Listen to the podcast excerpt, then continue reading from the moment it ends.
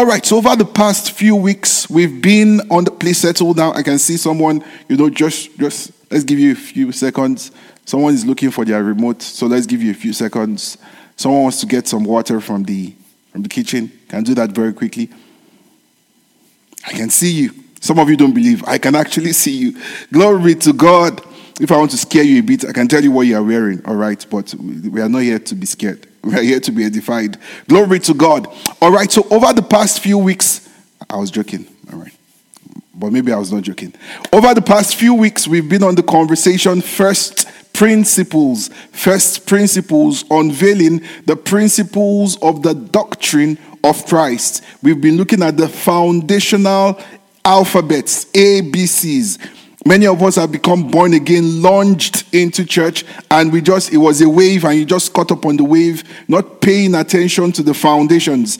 And by the grace of God, we've covered some distance. We're actually winding down a bit. Let's go to our texts so far in this conversation. Luke chapter 6, verse 46. Luke chapter 6, verse 46. I read all the way to verse 49. It says, "And why call ye me Lord?" This is Jesus speaking. It says, "Why are you referring to me as Lord?" Lord, it's not just a title. It has implications. You can't just call me Lord. "Why call ye me Lord, Lord, and you do not do the things which I say?"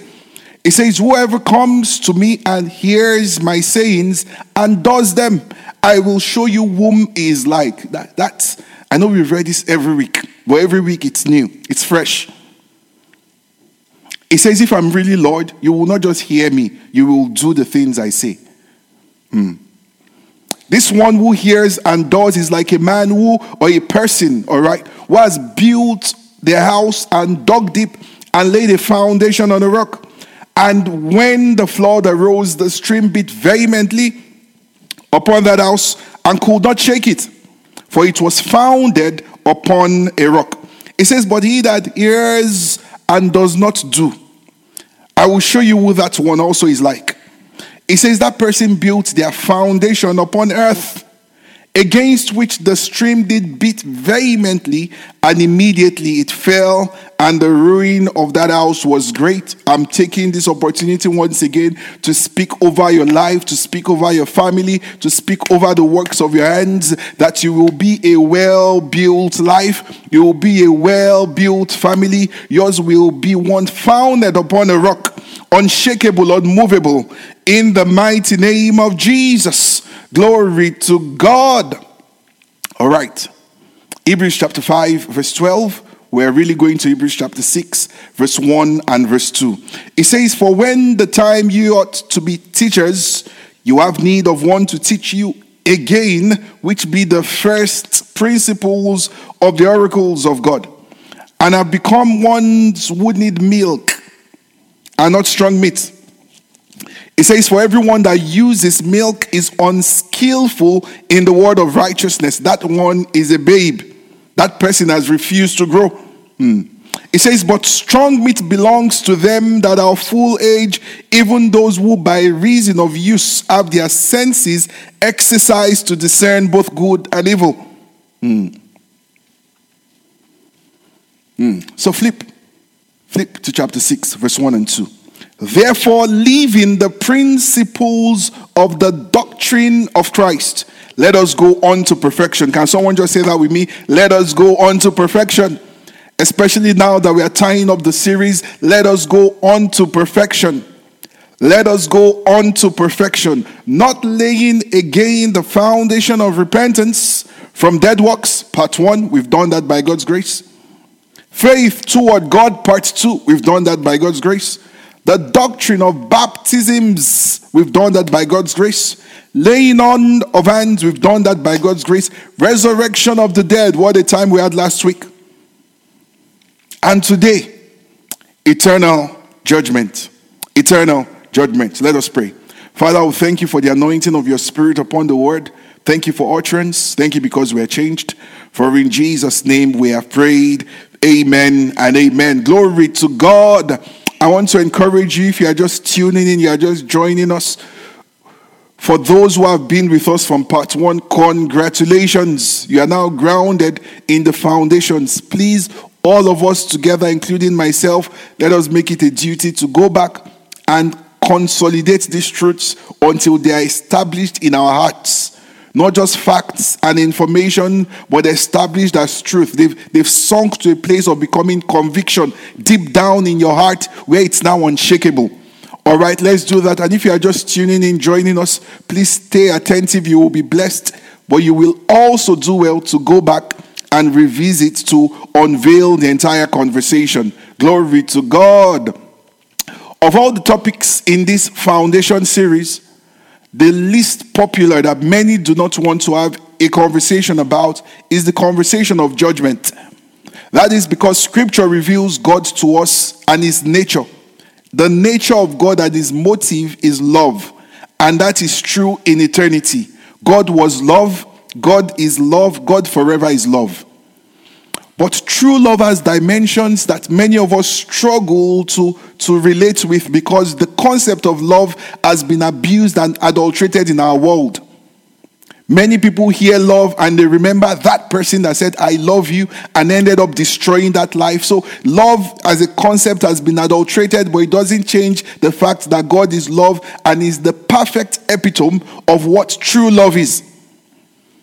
And part of the facets of love is righteousness. And one of the principles of righteousness is justice. It was Abraham having a conversation with his friend, the Lord Almighty. And he said, shall the judge of the whole earth not judge righteously? Part of his prerogative is ensuring justice. And this is a conversation many believers don't want to have.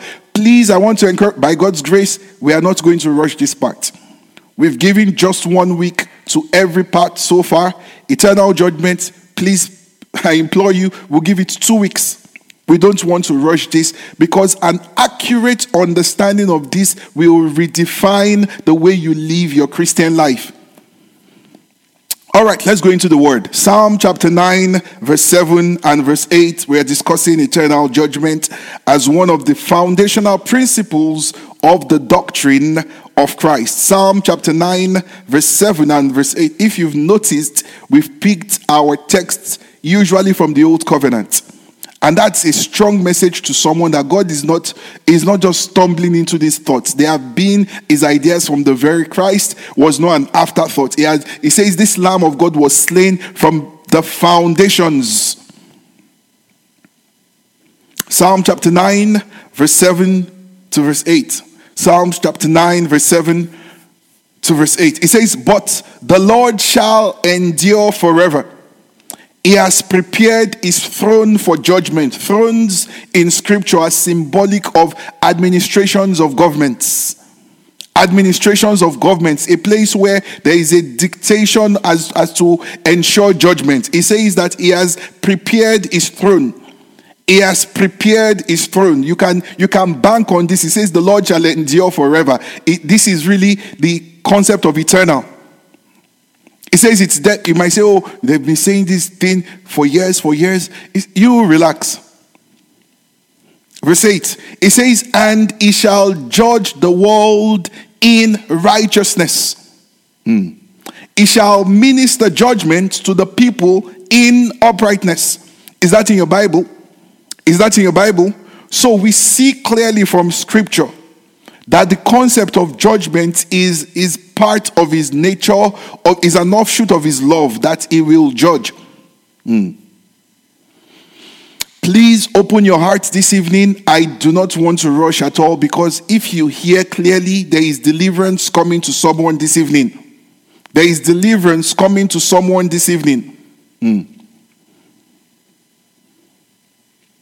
Scripture tells us that the wages of sin is death, but the gift of God is eternal life through Christ Jesus. And I want you to open your hearts this evening to receive God's word as we begin to unveil the judgments that are eternal. What it really means is that judgments that what the past has eternal consequence. The offshoot of it. In the law courts and in the systems of the world, it doesn't, whether you are guilty, whether you are acquitted, whether you spend life imprisonment, or whether it's just parole or bail is granted, it ends here. It essentially ends here. It says, but there is another kind of judgment that has eternal consequence. I would think you and I should pay attention to this. This is not a life sentence. This is an eternal sentence.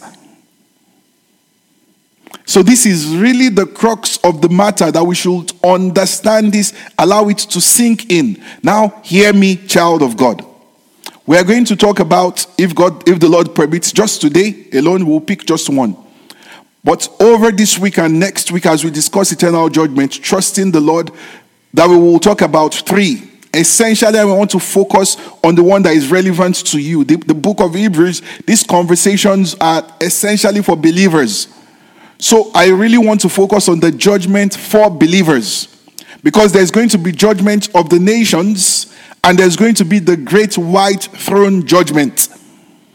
It is good for you and I to know about it, but as believers, it is important for us to know about the judgment for the believer. And I'm just going to put it here right now. Before we get into this conversation, if you are saved, if you are born again, all right, let's put it this way.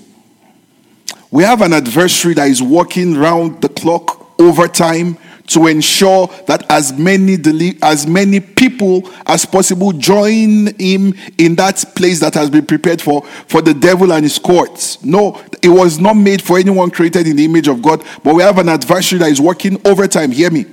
And part of the tools in the enemy's toolbox is ignorance and deception. Ignorance at all levels. It doesn't matter who you are, how long. There is ignorance for every level, and there is deception for every level. The same old tricks from the book. And I see it at play today in the life of the average believer. The enemy has brought in doctrines from hell and has pioneered ideas and thoughts. They are a mix of ignorance and deception, such that you have believers who are born again, who have confessed Jesus as Lord and Savior, who have received eternal life, and they still wake up wondering whether they will make heaven or not. We've done a teaching on this. It's called Absolutely Sure. Before we go into this conversation about, because if we don't settle this, today's teaching will build fear. And scripture tells us that there are those who rejoice at the hope of his coming. When we think of this, it will elicit joy, not fear. And the reason why many have these conversations with this kind of trepidation is because the enemy has told them that this thing you are not sure. There's something called the assurance of salvation for the believer, saved, who has received the life of God, who is born again. You know, there are so many fakes. So you hear things like, are you really, truly, genuinely born again? Guess what? When a child is born, it's either that child is born or that child is not born. We don't say, have you truly been born? But I get that concept, because so many fakes, so many impostors, some have been planted deliberately by the deceiver to lie to many. And you have believers who are not sure. You have believers praying, saying, Father, please, when you come, I don't want to miss heaven. I don't want to miss heaven. That is not the right prayer point. If you are born, hear me clearly, if you are born again, you are not missing heaven. Your real priority should be our conversation today. That there is a judgment for the believer. I don't miscratch that. There is a seat that we will stand before. It's a judgment seat for the believer, and the outcome of that verdict is not go to hell. No, it is for rewards. If you are not born again, please hear the mind of the Spirit. It doesn't end here. There is eternity. And there is eternal judgment. Glory to God. Somebody say, glory to God. All right. So the first judgment we want to discuss is the judgment seat of Christ. In this series, I said this, was it last week or 2 weeks ago? I've deliberately not told us about the Greek words. But for today, please permit me to just mention this, because you might stumble into it somewhere and it will click that this is the one for the believer. This is the one for the believer, and it is not for condemnation, it is for rewards. This is the one for the believer, it is not for condemnation, it is for rewards. This is the one for the believer, it is not for condemnation, it is for rewards. This is what an understanding of this drives us. You are no longer, you've left that school of fear of I am going, I am not going. You've settled that I am secure in him, I am secure in his love. Now I have leveraged that understanding and I'm investing in his kingdom, because I know I will stand before him at the judgment seat and I will give accounts and he will reward me. That should be the priority of the believer. Will this activity now, this investment, this use of my time now, will it bring any form of reward? If the answer is yes, I will do it gladly unto the Lord. If the answer is no, it has no eternal consequence, you won't find me there. This is really what sponsors dead works. All right. So the first one is the judgment seat of Christ. That key word is Bema. It's called the Bema seat. Bema. Trying to avoid giving us technical words, but you might hear this. I want you, whenever you come across or you are studying your Bible and you see the judgment seat of Christ, the judgment seat of Christ. We'll give accounts. We'll give accounts, and it is unto reward. We'll give accounts of our works. We'll give accounts of our talents. We give accounts of our finances. We'll give account of our works. This is all scripture. We'll go into it shortly. We give account of our talents. We give account of our finances. Next week, by God's grace, we'll touch a bit on the judgment of the nations and the great white throne judgment. Just so this is called foundational. So you know it and you know what is going to happen to sinners. You know what is the destiny of the unbeliever. And it will inspire compassion in you, so that when we say, let's go out for evangelism, there is purpose to it.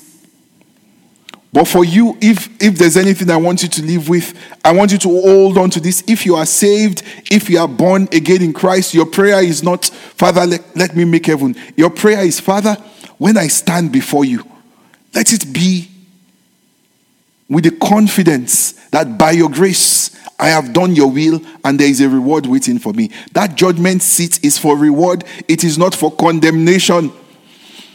For many people, what I'm saying now is deleting years of religion and things we've been told that will get to heaven. And Jesus will just remember one lie you told in primary school and he will just fling you to hell. What I'm saying now is struggling with someone's heart. Please, you need the assurance of salvation to live a victorious life as a believer.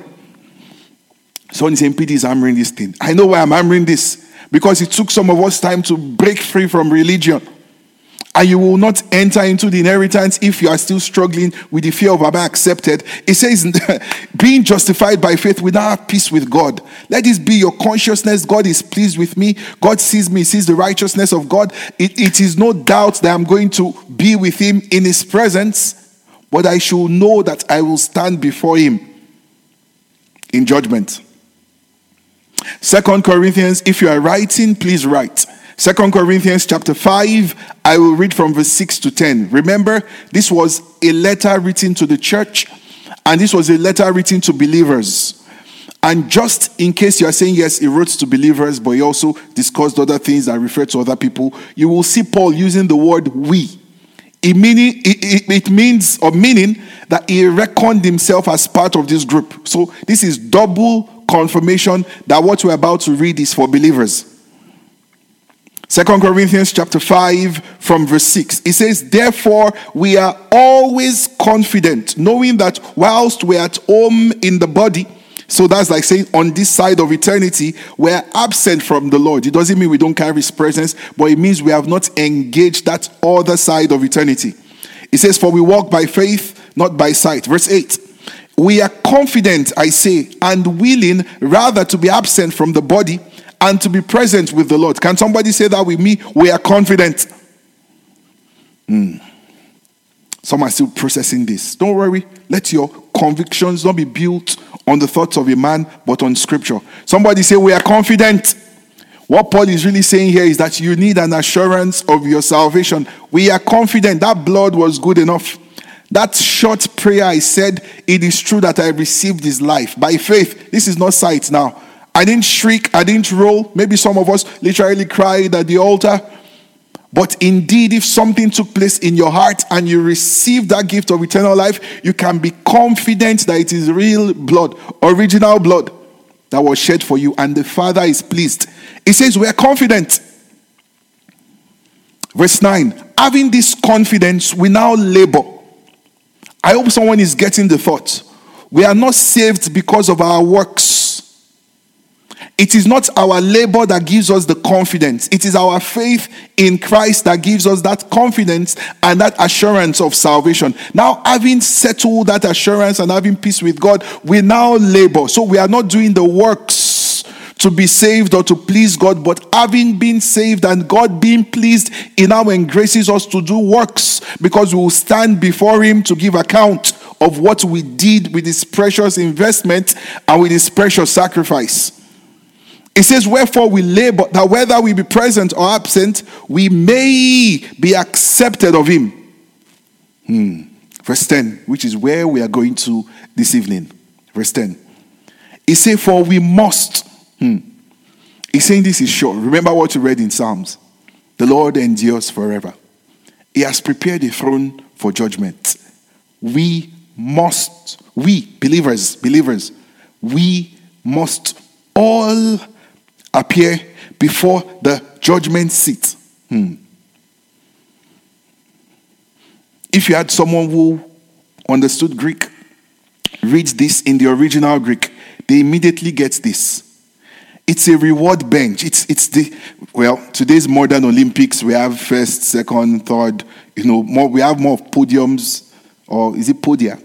Than we have is a seat for reward. It's a foot space. It can only take one person.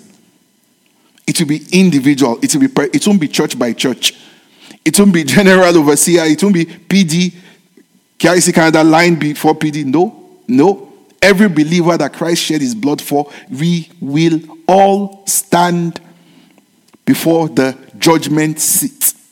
This is the one for believers. It is not for condemnation. Remember, it is for rewards.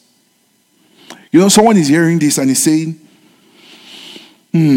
if you are saying, I'm already in heaven, then I'm fine. Why am I stressing? What do I want to do with rewards? Be careful what you say. Be careful what you wish for. We are talking of eternity here. Scripture tells us that heaven, as we know it, will pass away. The earth will pass away. There will be proceeding out of God a new Jerusalem, a new heaven, and a new earth. The rewards will count eternally. And this is the real deal. Everything we are doing on this side is not the real, it is the temporary deal. I hope someone is listening with the ear of the Spirit. It says, we must all appear before the judgment seat of Christ, that everyone may receive. Can you see that? So this is not cast into... No, this is everyone may receive the things done in his body according to that he has done, whether it be good or bad. We're going to define what that means. But it says we must all appear before this Bema seat, before this judgment seat. We're going to stand before Christ, and you're going to give account. You're going to tell him, I got born again, and this is what I did with the gift of salvation. I don't know if this thought. This is what should power the believer. Not fear of, will I make it, will I not make it. Settle that. Have settled the assurance of salvation. It says we labor, knowing this. Being confident, we labor. Having been saved, we can now begin to bring works. Many people are distracted. They are running their own agenda on earth. And they forget that we will stand before the Master. And we'll give account for rewards. For rewards. Glory to God. Somebody say, glory to God. So I told us we'll be rewarded. Our works will be judged. Our engracements, talents, endowments of God's Spirit. Remember what we discussed in the series Grace Multiplied, Spiritual Blessings, Supernatural Abilities, Divine Exemptions. We will be judged. This master who entrusted things to you, and with the expectation that you would multiply so that he can come, not to close shop, to reward. It's making sense now. It's making sense now. Somebody say glory to God. Somebody say glory to God. First Corinthians chapter 3, verse 11. First Corinthians chapter 3, verse 11 to 15. First Corinthians chapter 3, verse 11 to 15. It says, "For other foundation can no man lay than that which is laid, which is Christ Jesus." So he's saying that this is the entry point, is your salvation, being saved. Settle that you are saved. Have confidence in that you are born again. Have confidence in that your eternal destination is agreed upon. It says, but having sorted this foundation, there is something called building. There is something called building.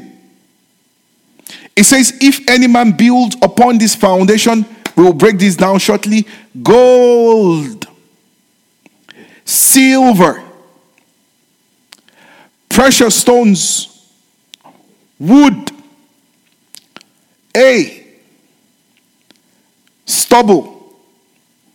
Please note verse 12. We'll come back to it shortly. Verse 13 says, every man's work, PD's work, your general overseer's work, all of us, every man's work shall be made manifest. What that means is that everything we did will be revealed. It will be uncovered. It says, for the day shall declare it. Is that in your Bible? Somebody say the day. If you have a good Bible, that day is not just spelled regular day. It has D in caps. It's a special day. The day shall declare it, because it shall be revealed by fire. If you want to understand this revealed by fire, you can fast forward quickly to the book of Revelation chapter 1, in the vision that John saw of Jesus, and he saw his eyes flaming there. So what he's saying is that Jesus will look and he will unveil everything in that judgment seat. It's going to be in close proximity. It's a foot space. If you tell a Greek person Bema, they know what you're talking about. Bema. They know it's a foot space for rewards. You will come before your maker. And those flaming eyes of fire will unveil everything. What did you do with the gospel? What did you do with the gospel? What did you trade with the talents? It says, if any man's work abide which he has built thereupon, and we know the ones that will abide. He's saying gold will abide. We will talk about what gold is shortly. It says, if it's silver, it will abide. If it's precious stones, it will abide. If it is wood, it won't abide. If it is hay, it won't abide. If it is stubble, you know what that means? It means no matter how much we clap for you on earth, no matter how much we claim your impact and your ministry and your life as a Christian is on earth, if all you are producing is wood, hay, and stubble, it says you will, let me show you what it says in verse 15. It says, if any man's work shall be burned, he shall suffer loss. He himself shall be saved. So can you see that this is really a conversation for reward? You'll be saved with no reward, yet are so by fire. I don't think I want that to be me. We are not talking of 5 years, 10 years, 20 years, life. We're not even talking of life as we know life. We are talking of eternity. When I know I can make a decision today by His Spirit, knowing that the grace is available for me today. I believe if everywhere we can focus on teaching this to the believer, that being saved, rest assured in Christ that His blood is good enough for you, not your works. Having been saved and settling that assurance of salvation, it's now time for us to get to work.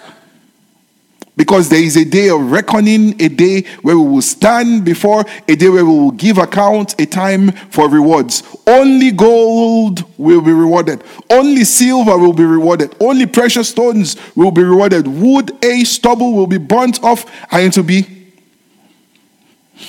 You did nothing. You have no rewards. You can stay here, but you have no rewards. You have no rewards. You remember, these are foundational topics. Someone is saying, so what will happen to people that have no rewards? That is no more. That's no more first principles. That's curriculum, and it's in scripture. That curriculum, we can discuss it. Jesus, let me not just say it's in scripture and send you about. It's in the gospels. It's in the sayings of Jesus. He talked about it. He talked about it. Have you thought about it? Saints giving up their lives, giving up their time, giving up their resources, and they will just stroll into heaven. You two will just stroll into heaven. And all of us will just be there. It defies the concept of righteousness. And God is righteous. And that is still his love at play. Glory to God. I said glory to God. So everything you do, everything I do, our works, our deployment of the gifts of God in our lives, and our stewardship of finance, which Jesus spent a lot of time talking about, we will give account. We will give account. You will give account. Whether you accept it or not, we will give account. Philippians chapter 2 verse 16. This is a man that has understanding of this thing. And this was what inspired the exploits that these guys did in the kingdom. Some of them will be flogged. This is how you can be flogged and you can go back rejoicing, because they are conscious of the reward. Philippians chapter 2 and verse 16, it says, holding forth the word of life. Holding forth to the truth. I won't believe a lie. I won't believe that is all sorts of flimsy doctrines that we've peddled in the church. Flimsy, sometimes it's heartbreaking. Time that we can use to build people and establish them in the faith. They've been told that it's some lipstick or some makeup or trousers.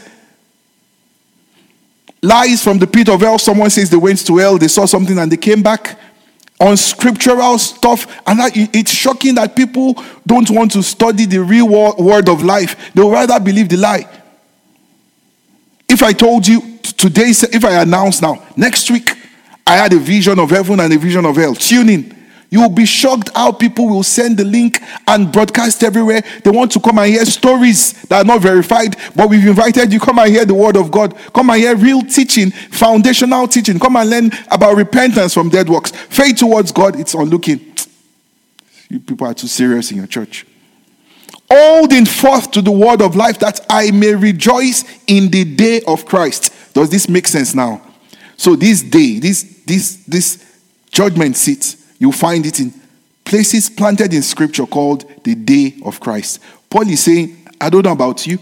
On that day, I want to rejoice. It immediately tells you, I said this conversation for another day, but there are some who it won't be rejoicing. By the time they are stepping up from that podium, it won't be rejoicing. Paul is saying, I want to rejoice in that day of Christ. I also, I don't know about you, I've made my decision.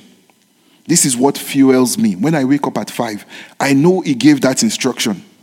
I know he gave the instruction, and I will be able to say, dear Lord Jesus, I obeyed.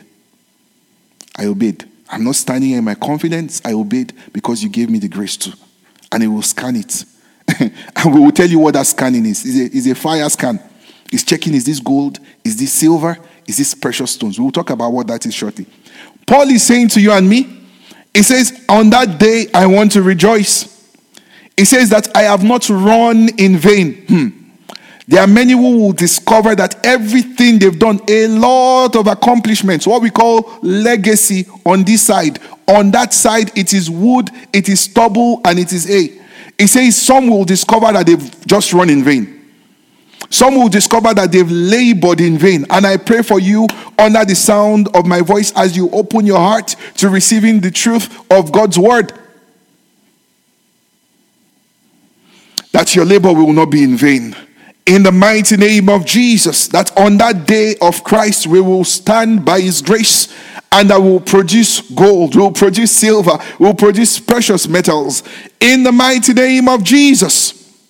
Glory to God. I said, glory to God. So everything we do, our works, will be tried. Remember, not because Those works should save you. The foundation has been laid already, but we build upon it.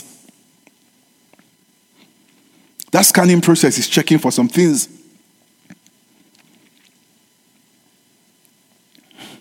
Let me show us in scripture.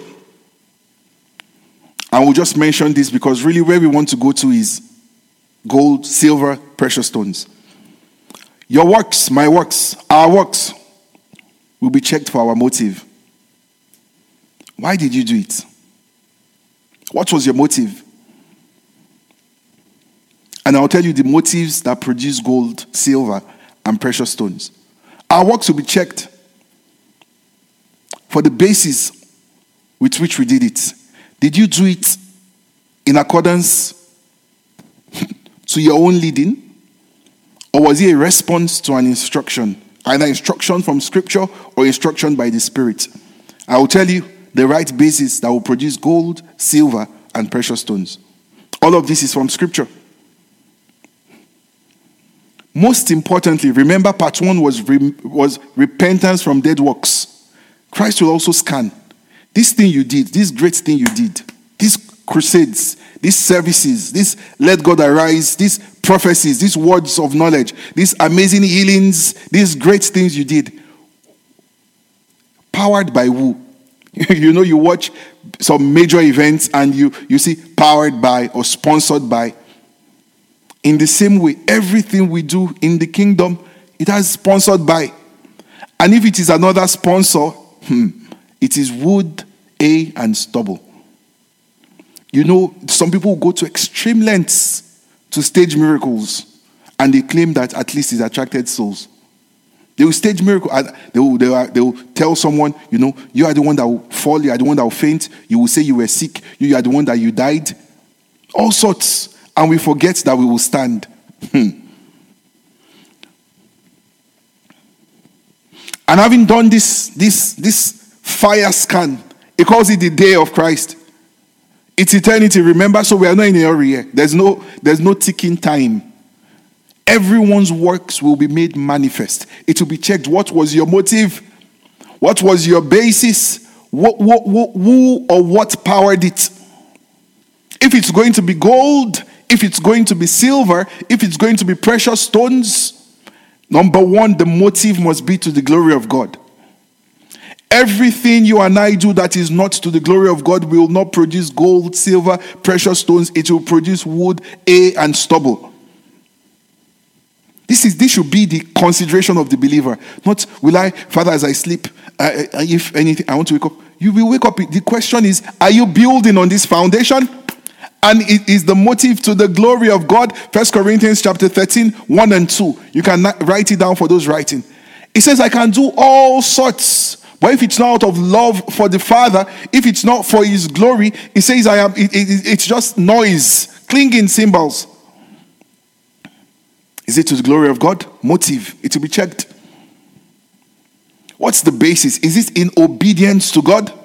For those writing, you can write down Matthew chapter 7, verse 22 to 23. Have I done it as a response in obedience to God? And is it powered by His Spirit? Was it sponsored by the Spirit? Did we declare when God did not declare? Did we do in our flesh? Did we produce dead works? If we did, He says, don't worry. You'll be saved as though saved through fire. But you will discover that it's just a lot of hay, a lot of grass, a lot of stubble. Your works, my works, will be checked for our motives to the glory of God, for our basis. In obedience to God. And what powered it? Sponsored by the Holy Spirit. Everything you do, this is not whether it was good, it was bad. This is not whether you got an award, you got a Nobel Prize, you got a humanitarian recognition. All those things only count on this side. He's saying, was it to the glory of God? Or was it for the glory of man? Was it to get human awards? Was it in obedience to God, or were you chasing someone else's trajectory? Was it sponsored by the Holy Ghost, or was it done in the flesh? Did you do it with your own power? Did you do it with your own strength? Our works will be judged. Our works will be judged. Our finances also. Our talents. You know what? Let's go to Matthew chapter 25. Matthew chapter 25, verse 14 and verse 15. Matthew chapter 25, verse 14 and verse 15. Matthew 25, verse 14 and verse 15. It says, the kingdom of heaven is as a man traveling into a far country, who called his own servants and delivered unto them his goods. Somebody say his goods. He delivered, this is really talking about grace. He gave them spiritual, we are reading with the lens of the Spirit now. He gave them spiritual blessings. He gave them supernatural abilities. He gave them divine exemptions. He delivered something to them. Unto one, he gave 5 talents. To another, he gave 2. To another, he gave 1. Everyone according to their ability, according to that measure of grace that's been doled out to you. It says, and straightway he took his journey, knowing that a day of reckoning is coming. And this is how I interpret this. Be careful what you are paid for, because you will have received your reward. Abilities by the Spirit of God will give account. Was it to his glory? Remember? Was it in obedience to him? Was it powered by his Spirit? Will give account. It will check. Is this gold? Is this silver? These precious stones? Or is this wood? Is this hay? Or is this stubble?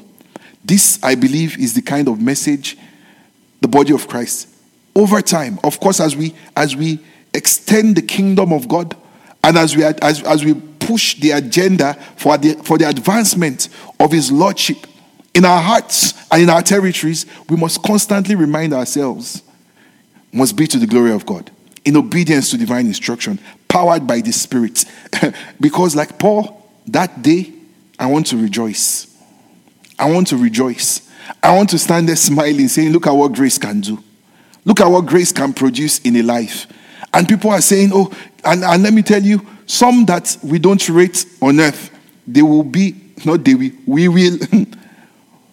will be the ones rejoicing, and this is really the eternal rejoicing. Remember, our topic is eternal judgment. Our talents will be scanned, will be judged. Our finances, and let me just say something here. As far as money is concerned, it's become very touchy in the church today. It's a conversation that we have two extreme camps. Two extremes. You have people who believe that we must talk about it. It's the only way you are going to be blessed. It's the only way we are going to advance the kingdom. I must challenge you. I must push you. I must, we've seen people abuse that. We've seen people abuse that. People who have no call, nothing, just start a church so they can collect offerings, call some funny seeds, tell them I'm now the prophet over your life, bring everything to me. And we've seen it abused. And we find those on the other extreme who are saying, freely have we received everything in Christ. Keep your money. You don't even have to give. If you don't want to give, Just because we don't want to look like we're after your money, which is true. And as we always say in this ministry, whenever we see extremes, our goal is not midpoint. Our goal is Scripture. What is the position of Scripture on this? What is the position of Scripture on this? Matthew chapter 6, because you are going to stand, I am going to stand before him, and he's going to ask me if I taught you the right thing, and I will say, Father, I didn't tell them my ideas. I told them your word. And this is it. Because he says everything will be revealed. Everything will be revealed. So maybe today's teaching also will be revealed. And Jesus will say, you were taught, you were told. This is not an attempt to rid you of your finances or to abuse you, just because others have done so. This is you taking responsibility. I am a kingdom steward, and I will give account to the master. That is really the position of Scripture. I am a kingdom steward, and I will give account to the master. I got blessings, I got promotions, doors were open, instructions came, says do this for my glory, give this for my glory, sow this for my glory. Instructions came, I chose to disobey, and I will give account of my disobedience. I watched a YouTube video and somebody said, don't pay tithe again, and I will stand before him and say, I watched the YouTube video and I stopped paying tithe. And it will be rewarded. It's okay, but you will stand and give account. Matthew chapter 6 verse 19. And you see why we can't rush today? Because I can't squeeze everything. Let's settle this for the believer. Judgment for rewards. For the believer, we will all stand before the judgment seat. Judgment for rewards. Judgment for rewards. Judgment for your pastors, all of us, your leaders. Judgment for rewards.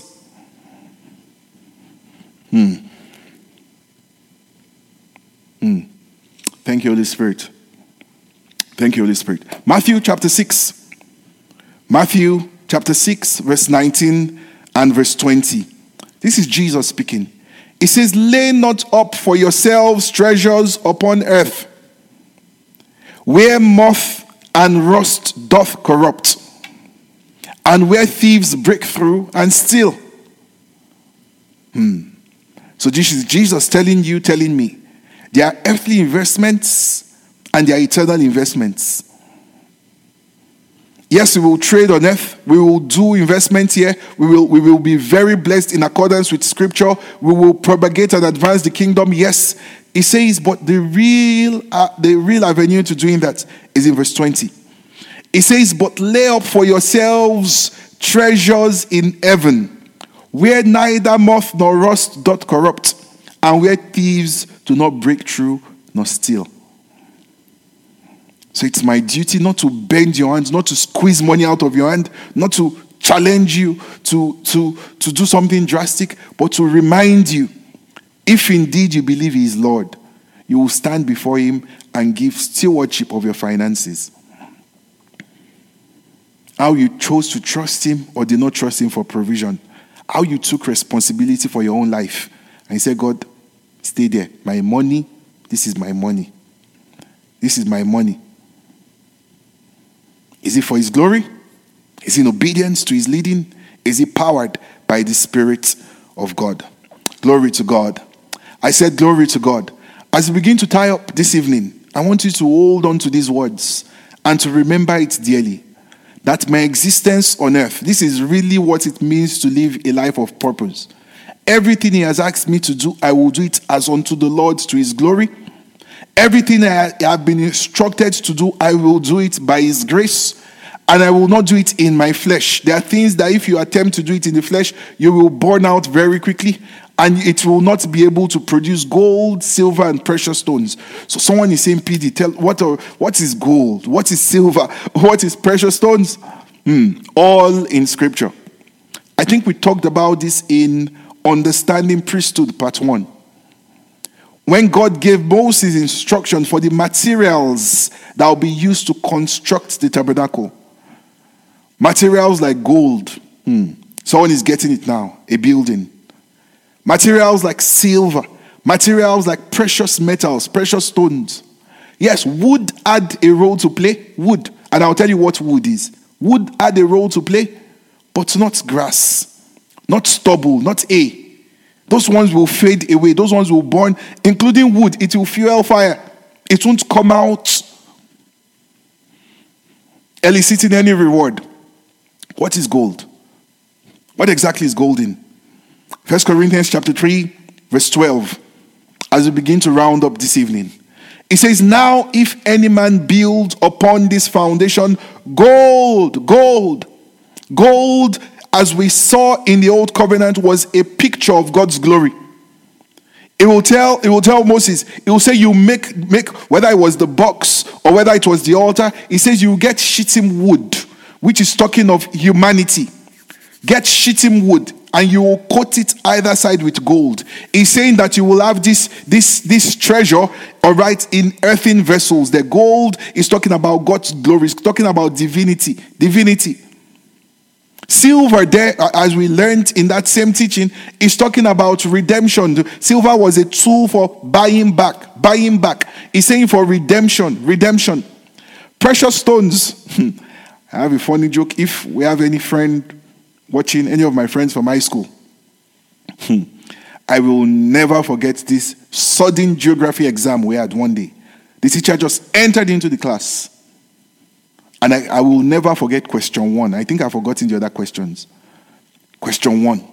What are lava domes? I'm having flashbacks as I'm speaking. And since then till date, this is how many years after now, we can run into each other and laugh about it. And the code word is lava domes are domes. What they are or what they do, we do not know. But it just takes very basic geography to know that precious stones are a product of pressure. Precious stones are a product of pressure. Precious stones, we don't have time to go into the geography of formation of diamonds and onyx and all these so-called precious things. They are products of repeated years of pressure. So he's saying that every work, every talent, every finance, it will produce gold if it is. It will produce silver if it is. Precious stones if it is. Are you getting it this evening? Are you seeing it this evening? Gold, they're always a picture of his glory, of the divine life. He's saying that your works, everything we did that counted for the divine life, that is what we passed through the fire. The ones we did that counted for redemption. What's redemption? The buying back of souls. Did you go? Did you go out? Did you go out? Your works, did it bring people to Jesus? Or were you building your own empire? Did you go? Did you give? Did you groan towards redemption? Did you go on your knees to pray for the salvation of souls?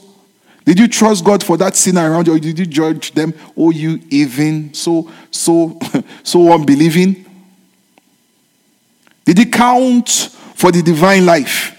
Did it count for laboring in the place of his presence? Did it count for redemption?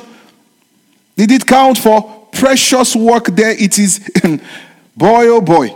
Did it count for producing something glorious as a product of pressure? The disciplines of the Spirit, the work it does in us, molding, making, it's like that entity breaking out of that cocoon and showing this transformed, metamorphosed. That really is what it is.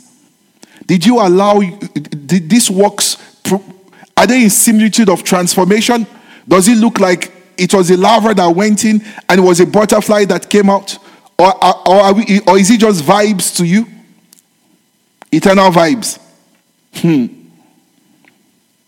Or is it wood? God's plan for wood was never for wood to remain wood, but for wood to experience the divine life. If it remains wood, it will not come through the fire. It will burn. So he's saying things we did in the flesh for the flesh. Grass and stubble, those are complete. These are not even dead works. These are works that are not dignified with any adjective. Empty works. Empty works. He says, if any man's work abide, that which he built thereupon, he shall receive a reward. Reward for investments in the divine life. Rewards for efforts towards redemption. Praying for lost souls. Going, giving, groaning. Everything we do as a ministry, everything we do is connected to this tree. Any one thing we are doing as a church that is not committed to the divine life, that is not committed to the redemption and buying back of souls and to the transformation of the Spirit in the life of the believers, if we've been doing it, we are stopping it immediately. Our daily prayers, all our services, everything connected to this is it. Because we shall all stand before the judgment seat of Christ. And like Paul, I want to rejoice in that day. I want you to rejoice in that day. To say, Father, thank you for the gifts that you gave to us. You gave us someone who taught us the word, that showed us that we are secure in you and that we will stand before you. And we heard your word, we received it. I did this to your glory. I gave to advance your kingdom. I knew it was not my money. We say things like, it's my money, it's my life, I'll do whatever I like with it. All these pastors, all they just want to do is to buy jets all day. We will all stand. If you're a believer, that is, because I need to be careful the way I'm saying we shall all. It's not, it is we believers. We saved, we shall all stand. For those who are not saved, please, I was going to say join us next week, but please, today, give your life to Jesus and receive the fullness of his life. But join us next week to find out what is the destiny of unbelievers, the judgment of the nations, the great white throne judgment. Join us next week. We'll start next week by God's grace. If Jesus tarries, these rewards, we'll talk about some of the rewards, and then we'll touch on the judgment of the unbelievers, judgment of the nations, and the great white throne judgment. Glory to God. I said glory to God. I said glory to God. A lot has been said this evening, and I'm trusting the Spirit of the Lord to brood over our hearts and to give life to these words, that we will stand and give account. It will be checking, did it produce the divine life? Did it produce efforts at redemption? Did it align with the transformative work of the Holy Spirit, producing precious things out of that similitude of pressure? Did you do it to the glory of God? Did you do it in obedience to his leading? Was it sponsored by his Spirit? If it was, then you can be sure that you will rejoice in that day. For we shall all stand before the judgment seat of Christ. Why don't you just take a minute and let's thank him first for the foundation. That I am saved. That I am saved. If there's anything I want you to leave this evening with first, is this assurance, if you are saved, that you are saved. His blood was good enough. That you are saved. This salvation he gave to you, it's the real salvation that you are saved. Rejoice in him. I am saved. I am saved. I am saved. And I have also been engraced, not just to go before him with a foundation and say, Christ, this is the foundation you gave me. Take it. That is sounding familiar now. This is the one you gave me. Take it back. This is the foundation you gave me. Take it. He said, no, having received this foundation, we build on it.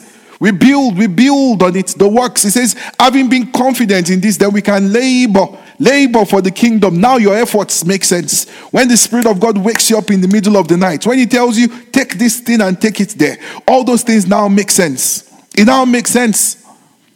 It now makes sense. It now makes sense. I won't be able to say I didn't hear. I didn't know. It will say, I gave you my word. I gave you my Spirit. I gave you my Spirit. Was Jesus telling us in the account of the rich man and Lazarus that one of the main regrets, he said, please, I didn't know this eternity thing was real. Can you please just permit me to go back and warn the people? And he says, no, they have the prophets, they have Moses, it's like me saying to you, we have scripture. We have multiple places preaching and teaching the true. Yes, there are a lot of fakes, there are a lot of jokers out there, but you cannot claim that you've not had an opportunity to hear the true word of God. He's saying that those that will refuse. You don't need an angel. You don't need a which is why when people come and say, oh, they went to hell or they went to heaven and they are coming back, it is unscriptural. You can quote me anywhere. It is unscriptural. It is unscriptural. We have the word. We have the mind of the Spirit revealed in scripture. Thank you, gracious Father. Thank you, precious Holy Spirit, for your word.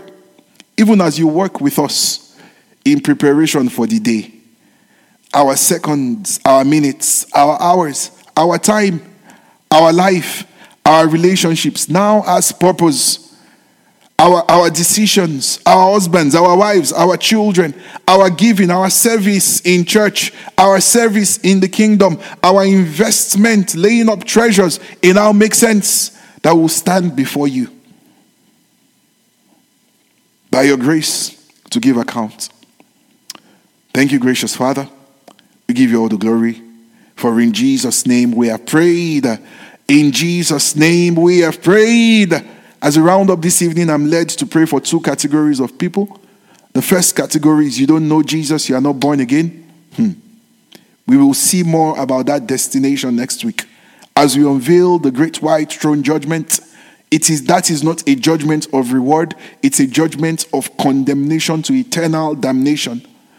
And I'm not saying this to scare you. I'm saying this to tell you about the love of the Father and how that conversation is none of your business. It can inspire you to go around and preach this gospel, and that's scriptural. Paul says, knowing therefore the terror of God, we persuade men.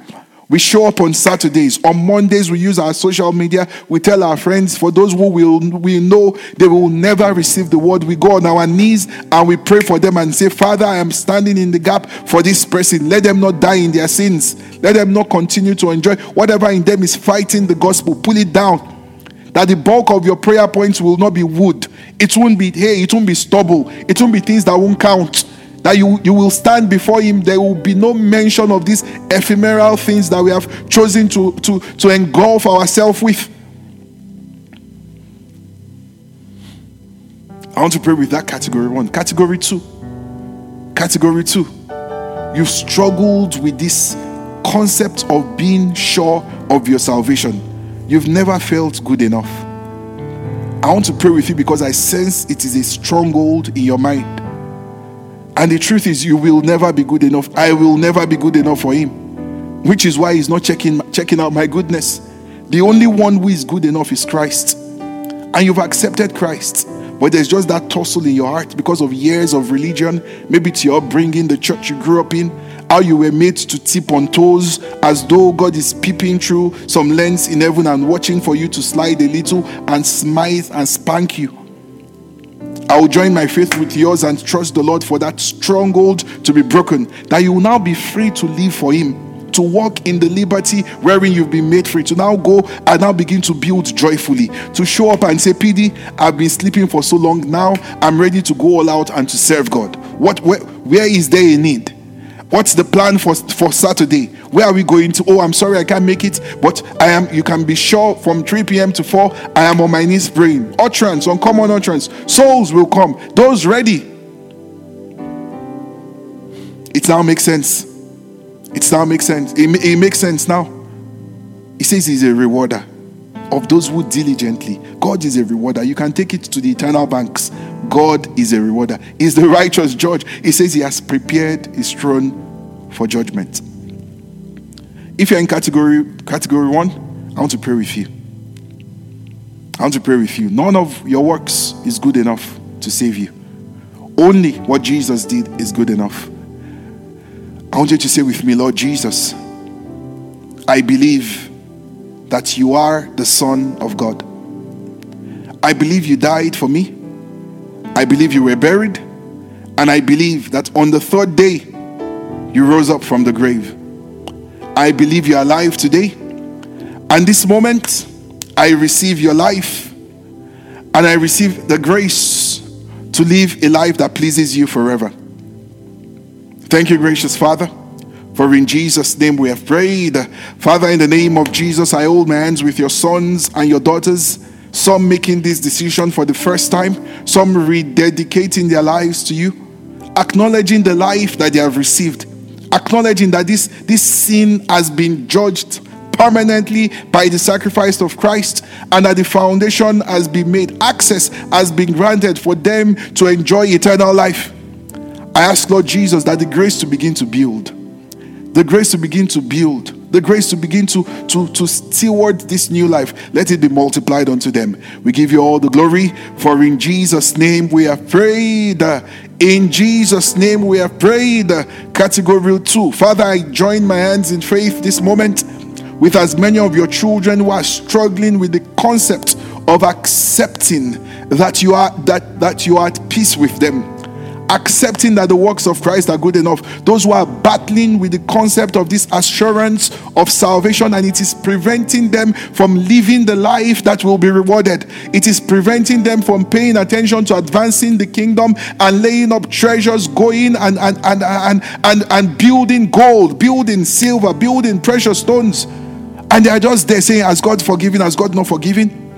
I break every stronghold of fear, every stronghold of ignorance, every stronghold of deception that is constantly lying, that voice of the accuser. We silence you over that life in the name of Jesus.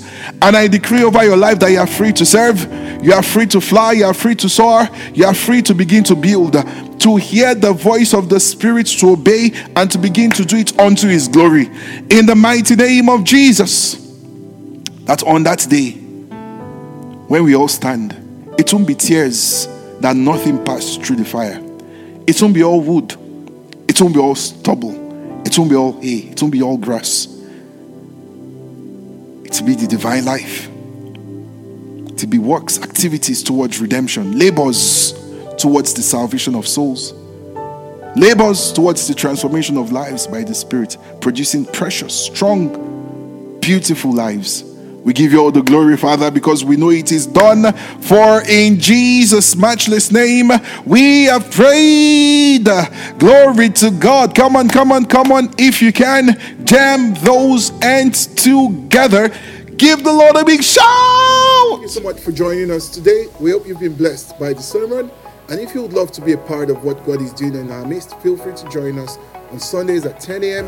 or Wednesdays at 7 p.m. To be a part of the giving, you can give our email at info@kicccanada.ca or through our website at www.kicccanada.ca/donate. God is doing amazing things in our midst, and we look forward to seeing you soon. Remember, you're a champion. God bless you.